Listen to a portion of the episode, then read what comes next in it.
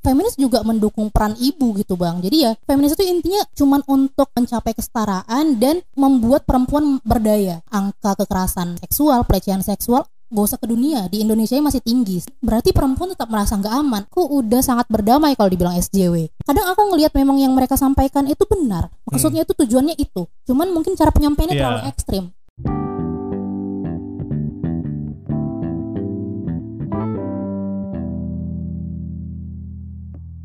Selamat datang di perspektif lain. Bintang tamu gua kali ini adik gua sendiri sebenarnya.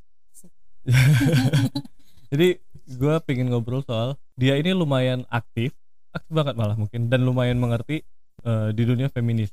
Mungkin banyak orang yang apa ya bisa dibilang memandang sebelah tentang feminisme.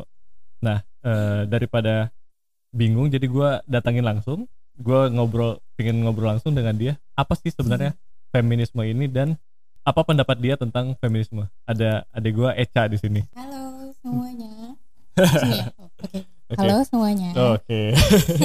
Bisa kenalin dulu mungkin eh, namanya terus Oke. kegiatannya. Eh, nama aku Eca, adiknya Bang Gilang. Ya, biasanya dipanggil Bang Gilang ternyata.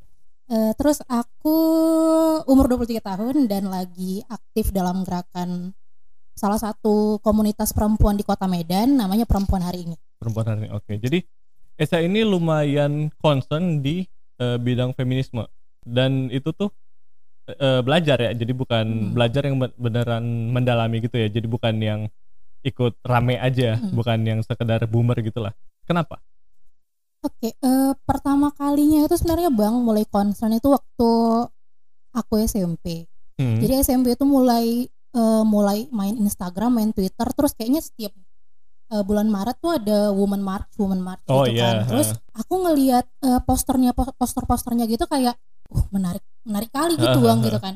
Keren gitu yang yang isu yang mereka suarakan tuh keren gitu kan. Hmm. Tapi itu aku belum ngerti sama sekali. oh. Cuman cuman dari SMP sampai SMA itu aku udah sering nge-save dari line gitu bang line Hmm, kan hmm, line tuh ada di save yang bisa ke profil kita Iya, sendiri kan ah. jadi itu aku save kan sendiri itu kayak poster-poster tuntutan tentang isu-isu feminis gitu Mhm. cuman eh, mulai mendalami itu waktu kuliah waktu kuliah kan kebetulan aku jurusan sejarah Hmm. jadi sama sekali nggak tahu sih kalau misalnya ada eh, ada mata kuliah teori sosial dan sejarah sosial Hmm. nah teori feminis ini kan termasuk dalam fenomena sosial Hmm. jadi eh, waktu tahu ternyata oh ada mata kuliah teori sosial dan ada ngebahas tentang feminisme dari situ makin lebih dalam lagi yang aku Hmm. pelajarin gitu. Jadi sebenarnya yang bikin tertarik apa sih?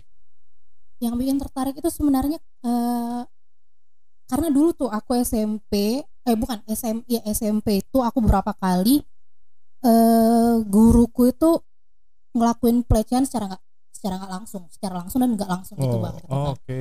Jadi eh, ada yang tahu kan bang kalau misalnya guru-guru yang ganjen gitu loh bang. Hmm, hmm, hmm, Jadi hmm. waktu SMP itu ada guru matematikaku yang dia kayaknya memang eh, di matanya itu aku menarik gitu kan bang. Jadi hmm, hmm, hmm. secara ngegangguin lah iya ya. secara verbal itu dia eh, aku dilecehin dan kadang tuh kalau misalnya aku eh, apa ya kayak ngasih lembar jawaban ke meja dia, dia mau gitu kayak nyolek pantatku. Oke. gitu. Jadi tuh kayak ya aku nggak suka tapi nggak tahu harus ngapain Hmm, gitu kan. Cuman hmm. kaku aja gitu bang. Hmm, Cuman untungnya dan masalah yang kurang ajarnya itu dia bang. Dia ngelakuin itu di ruang kelas di mana nggak cuma aku aja Iya, sih banyak orang. situ. Tapi memang yang lainnya nggak ada yang ngerti sih. Maksudnya nggak ada yang hmm, ngeliat juga.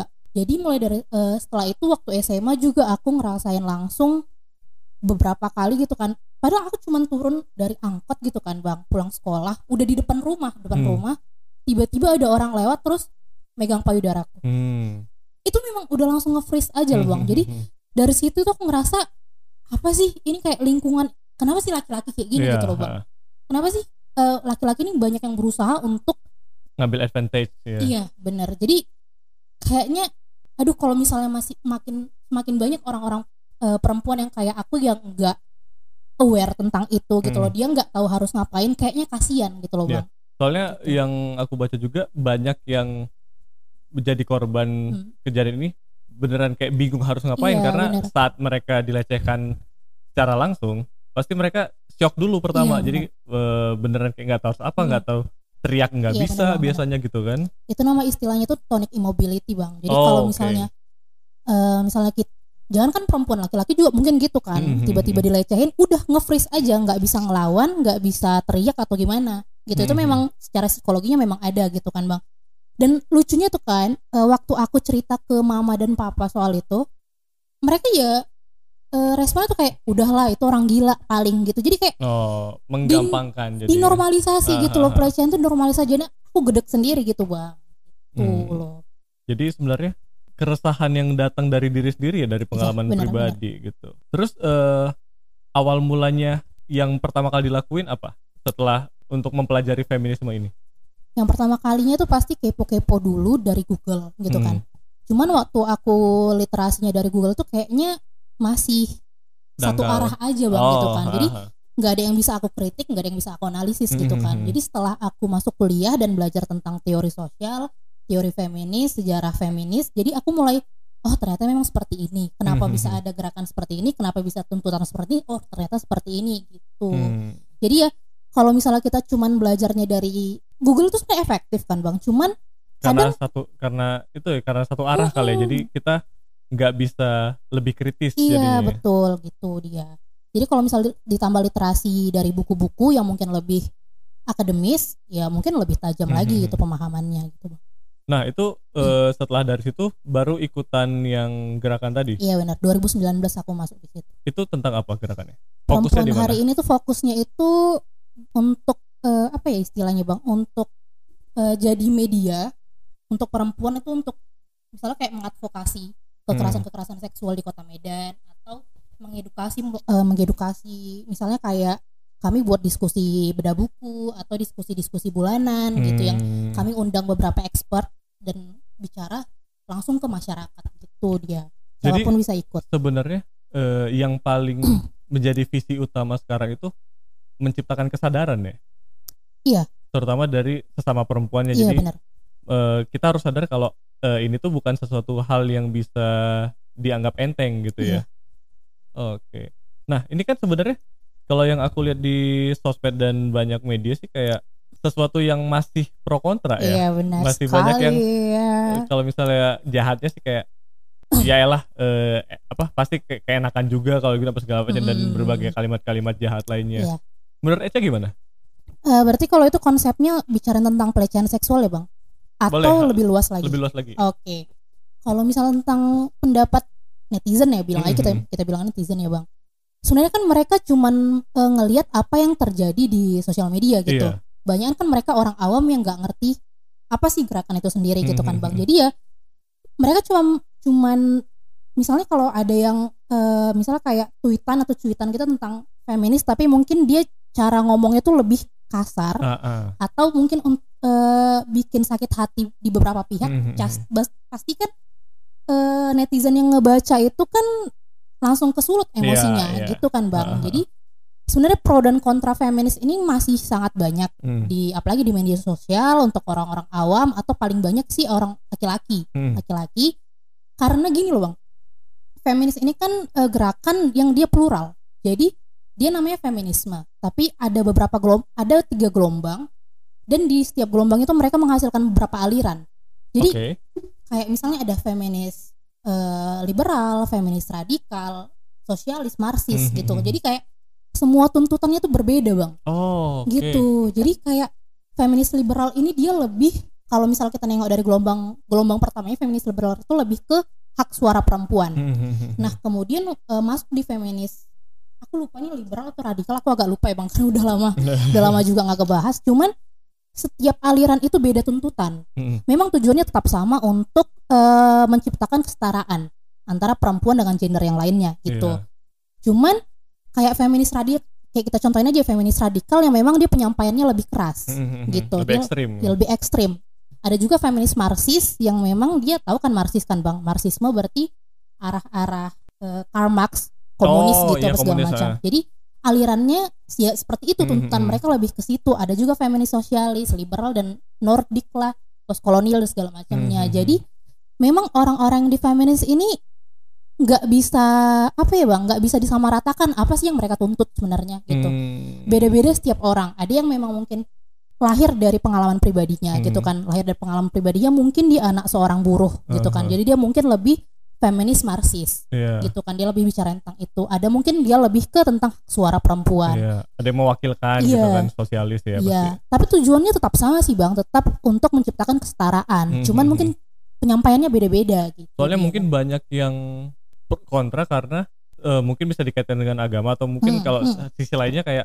gi- gimana pun nggak akan bisa Iya. disetarain gitu kan. Iya. Sementara yang di kalau misalnya yang aku tangkap sih yang mereka maksud setara ini ya itu ya kayak Hmm. untuk di ruang publiknya sama. Hmm, hmm, hmm. Eh, mereka nggak minta hal-hal yang ekstrim kayak Iya. misalnya eh, pekerjaan berat harus ada cewek cowok apa segala Iya. macam. Yang penting kalau misalnya perempuan-perempuan ini lagi jalan di pinggir jalan, mereka bisa merasa, Merasa aman, aman, ya kan? gitu kan. Pasti eh, basic itu yang mereka Hmm, cari hmm, gitu hmm, kan. hmm. iya bang Oke. Nah, kalau misalnya dari sekian banyak eh, respon yang didapat nih pasti ada kan. Hmm.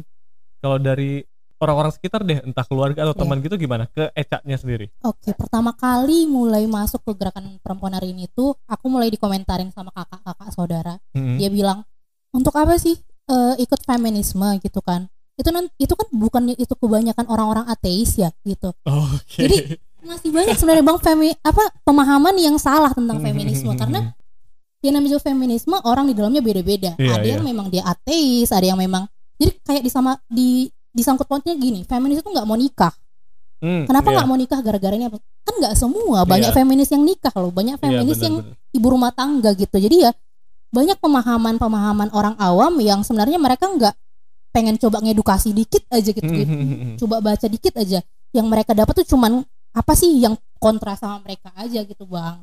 soalnya yang beredar di media sosial itu pasti feminis tuh eh, kesannya ingin lebih superior dari Iya. laki-laki kan kayak contoh misalnya tadi yang nggak Mm. mau menikah karena budaya di Indonesia kalau misalnya perempuan udah Mm. menikah pasti mengabdi dalam tanda Iya, kutip iya, untuk iya. suaminya nah mungkin untuk orang-orang yang kurang literasi mungkin itu kan jadi kan Mm. kayak mereka lebih sumbu pendek lah kayak Mm-mm. kita nggak kita nggak mau tuh ada di bawah laki-laki gitu Iya, gitu kan iya, iya, padahal iya, kan iya, iya. mungkin ada yang nggak masalah Hmm. gitu kan Eh, soalnya banyak juga mungkin teman-teman Echa Hmm. misalnya aku aku juga sering lihat dia feminis tapi dia juga menikah dan eh, berbakti untuk suaminya Iya. tapi dia mendukung feminisnya di sisi yang lain Mm-mm, gitu kan benar-benar karena banget. emang kayak mungkin disebut tadi banyak Mm-mm. ininya banyak alirannya gitu Karena kan feminis juga mendukung peran ibu gitu bang. Jadi ya Mm-mm, bener karena ibu itu kan ya nggak nggak akan bisa jauh-jauh dari so- sosok Iya. perempuan kan iya. Jadi ya feminis itu intinya cuman untuk eh, mencapai kesetaraan dan apa ya untuk membuat perempuan berdaya. Jadi kalau Mhm. misalnya ada perempuan yang merasa berdaya menjadi ibu rumah tangga, ya, Ya, ya bagus kenapa enggak gitu. gitu, Kenapa ha. enggak? Ada kalau misalnya ada perempuan yang merasa berdaya ketika dia bekerja, ya itu harus didukung gitu. Mhm. Jadi masih banyak gitu bang orang-orang di lingkungan kita yang mendiskreditkan perempuan harus begini, harus Hmm. begitu. iya Itu iya iya dia. harus dipaksa untuk memilih Iya ya benar kan gitu. Kayak- kayak kalau nggak salah Mata Najwa tuh pernah tuh Hmm. diwawancara sama eh, Denny Cagur gitu nggak salah lebih milih jadi Iya, iya, iya. presenter atau jadi apa gitu kan Hmm. habis itu Najwanya langsung bilang kenapa wanita harus Iya. selalu disuruh untuk memilih Iya, kenapa benar, dia nggak bisa bersinar di dua-duanya iya gitu benar kan bang. bener kalau misalnya kalau aku sih mikirnya kalau emang ternyata dia mampu dan tidak apa tidak merugikan orang lain kenapa harus Iya. disuruh memilih gitu Iya kan benar.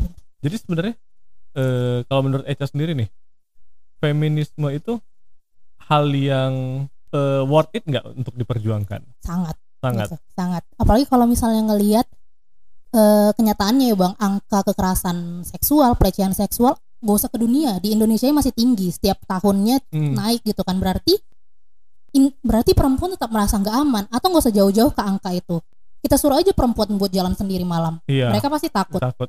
Dan kalau misalnya ada yang bilang salah sendiri pakai pakaian Iya. gini-gini, ternyata kalau misalnya aku pernah lihat di hasil survei apa, ternyata yang tertinggi itu malah pakaian tertutup bukan Mm-mm. pakaian terbuka kan? Benar, yang benar, jadi Bang. korban pelecehan seksual, jadi korban pemerkosaan malah orang yang bajunya tertutup. Mm-mm. dan berarti kan pakaian itu enggak nggak menjamin Iya, Nah, bu- bukan sebagai patokan dia bakal Mm. jadi korban itu bukan dari pakaiannya gitu Hmm. Jadi satu sih bang yang yang pengen aku tekankan gitu kalau misalnya tentang kayak pelecehan seksual atau apa gini, yang harus diajarkan itu adalah cara berpikir anak laki-lakinya. Hmm. Jangan diatur dulu perempuannya untuk ya harus pakai baju gimana Hmm, gitu kan. hmm, Itu kan masalah norma setiap orang gitu kan Hmm. apa yang terbaik untuk dia. tapi eh, ya buktinya aja pelecehan seksual ada yang masih SD pakai baju tertutup atau misalnya dia pakai jilbab atau segala macam itu tetap dilecehkan Hmm. berarti kan nggak ada kaitannya ke situ jadi Iya. kita tetap harus ngajarkan ke anak laki-laki kita Hmm. juga sendiri walaupun ya tetap juga harus dikasih aware sama anak, Anak perempuan, perempuan. juga eh stand up comedian Pa- Panji Pragiwaksono pernah bilang nih di salah satu show-nya. Aku, aku ingat banget. Dia pernah ada di satu momen eh di luar negeri kalau nggak salah. Di mana di situ orang yang benar-benar bebas banget untuk entah free sex apa segala Hmm. macam gitu-gitulah. Cuman dia sama sekali tidak tertarik karena eh kalau kasarnya kelamin dia udah teredukasi gitu. Karena dia Oke. tahu eh, ngapain harus ke sini Iya, sementara dia udah punya istri apa segala macam gitu-gitu. Jadi Iya, kalau dari betul. statement yang tadi benar jadi kenapa kita harus sibuk untuk menyuruh eh, perempuan yang ngelakuin ini ini, ini? Hmm. sementara kita bisa nyuruh untuk laki-laki kan sebenarnya. Aku jadi ingat bang. Ada aku lihat kemarin video gitu di India. Jadi kayak ternyata ini so society kita juga ini kayak mengajarkan laki-laki atau perempuan menabuhkan soal edukasi seks itu. Oke. Jadi kayak laki-laki itu kayak jadi dari kecil tuh kayak nggak boleh gini nggak boleh ngelihat celana dalam nggak boleh belajar tentang pakaian perempuan gitu jadi Hmm. ketika dia udah besar dia tuh penasaran kepo iya. penasaran Ah. jadi dia tuh melihat perempuan tuh sebagai objek Mhm. oh, oh ini jadi makin kepo dia makin untuk birahinya untuk naik untuk melecehkan perempuan itu Iya, semakin iya. tinggi gitu jadi ya aku menyarankan kan menyarankan sekali gitu untuk anak laki-laki udah diajarkan sedari dini tentang itu jadi dia nggak kepo lagi gitu soalnya sebenarnya emang sex education tuh penting benar. perlu oke terakhir nih eh kan sekarang di media sosial banyak nih soal orang-orang yang membela feminis. Ya. Tapi oke. Ada tapinya tapi selain mungkin caranya tidak baik Mm-mm. mungkin eh, sebagian juga kurang pemahaman. Benar. dalam artian eh, dia membela tapi nggak tahu dasar teorinya apa. Atau Hmm, atau membela- ikut ikutan aja itu atau ya. ikut ikutan aja. Atau mungkin ya sekedar kayak menurut dia ini salah Hmm. tapi sebenarnya yang secara teori atau secara Iya. eh, sainsnya yang ada metode yang lebih benar kayak gitu. Menurut Hmm. Aisyah gimana tuh dari kita mungkin nyebutnya SJW kali ya Oke. SJW. Kalau sekarang kan eh, apa eh, istilah SJW kan untuk orang-orang yang ikut-ikutan lah Hmm, tanda hmm. kutip gitu kan. Menurut Aisyah apa tuh tentang SJW SJW feminis yang ada di media sosial? Oke. Sebenarnya kan Bang kalau misalnya SJW Social Justice Warrior secara terminologi itu kan baik, Baik gitu ya. banget. Jawab artinya itu kayak berarti prajurit keadilan sosial. Dan itu eh, lurus sama sila kelima kita keadilan sosial bagi seluruh rakyat. Indonesia. gitu kan. Jadi sebenarnya tapi banyak di media sosial itu eh, konotasinya SJW itu jadi negatif. Hmm, hmm. Mungkin ya itu karena ya karena tadi ada kontra dari pendapat-pendapat para feminis Hmm. di sosial media gitu kan bang. Sebenarnya sih kalau misalnya untuk aku sendiri aku udah sangat berdamai kalau dibilang SJW Hmm. karena yang aku yakini adalah yang aku perjuangkan juga benar dan Oh. penyampaian yang aku buat pun selalu kalau bisa sebaik mungkin Hmm. gitu. Dan aku sangat terbuka juga sama pendapat-pendapat yang Hmm. mungkin berbeda dari aku gitu. Selagi yang dia sampaikan eh, cara penyampaiannya baik dan benar, aku pasti dengar gitu kan Hmm, bang. hmm, Cuman mm, memang di aku juga ber- eh, lihat beberapa fenomena gitu kan di Twitter banyak eh, kita bilang lah SJW feminis yang cara dia apa menyuarakan isunya itu lebih Iya, keras ekstrim banget. ekstrim gitu ya bang. Eh, aku nggak bisa nyalahin mereka juga Hmm. karena pasti mereka juga eh, sebelumnya pasti udah riset tentang itu. dan punya satu hal yang ingin Iya. diutarakan biasanya. Nah mungkin eh, ada beberapa beberapa op- beberapa pilihan sih mungkin eh, literasi mereka masih kurang atau memang cara penyampaian mereka seperti itu Hmm. Iya. gitu. Jadi kadang aku ngelihat memang yang mereka sampaikan itu benar. Maksudnya itu tujuannya itu. Cuman mungkin cara penyampaiannya Hmm. Iya. terlalu ekstrim. Jadi kalau misalnya udah ada fenomena kayak itu, aku nggak mau. Pasti udah udah aku malas berkonflik gitu loh bang. Ahaha. Jadi ya eh, untuk S ya nama juga SJW SJW pun bukan feminis aja aktivitas lingkungan aktivis Iya, lingkungan banyak. juga dibilang Iya. SJW aktivis ini juga dibilang SJW ya namanya apa pun yang memang eh, bertolak belakang sama pendapat eh, mayoritas orang mayoritas eh, orang pasti bakal dibilang SJW Iya. jadi ya untuk para SJW nggak usah sedih kalau dibilang SJW gitu bang. Karena sebenarnya artinya baik kok gitu. Cuman konotasinya aja dibikin negatif gitu. Cuman paling yang harus di garis bawahin niat yang baik akan ditangkap salah kalau caranya iya benar salah benar gitu benar kan. benar benar benar. Jadi paling kalau misalnya emang ingin memberikan satu pemahaman di ngasihnya ya ha- harus dengan Iya, cara yang baik gitu iya, ya benar, benar, mungkin benar, gitu. Bang. oke itu aja mungkin. Makasih banyak Eca udah sharing di sini udah setengah jam. Bang sebenarnya aku juga nggak expert ya bang. ya ini pendapat pribadi aja ya Oke. jadi eh, nggak masalah. Yaudah thank you semuanya buat yang udah dengerin juga. Jangan lupa dengerin perspektif yang lain. Bye. Bye.